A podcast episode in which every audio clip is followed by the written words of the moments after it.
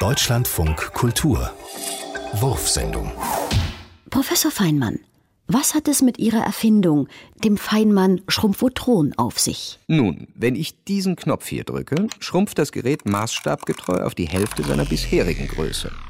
Sehen Sie? Tatsächlich. Das Gerät ist viel kleiner geworden. Sie müssen wissen, in Wahrheit verdoppeln alle Dinge ihre aktuelle Größe etwa alle zehn Sekunden. Interessant. Wir merken das nur nicht, weil alles im selben Maße größer wird. Uns eingeschlossen. Mhm. Es ist mir jedoch gelungen, das Schrumpfotron von diesem Prozess abzukoppeln. Mhm. Daher erscheint es relativ geschrumpft. Verblüffend.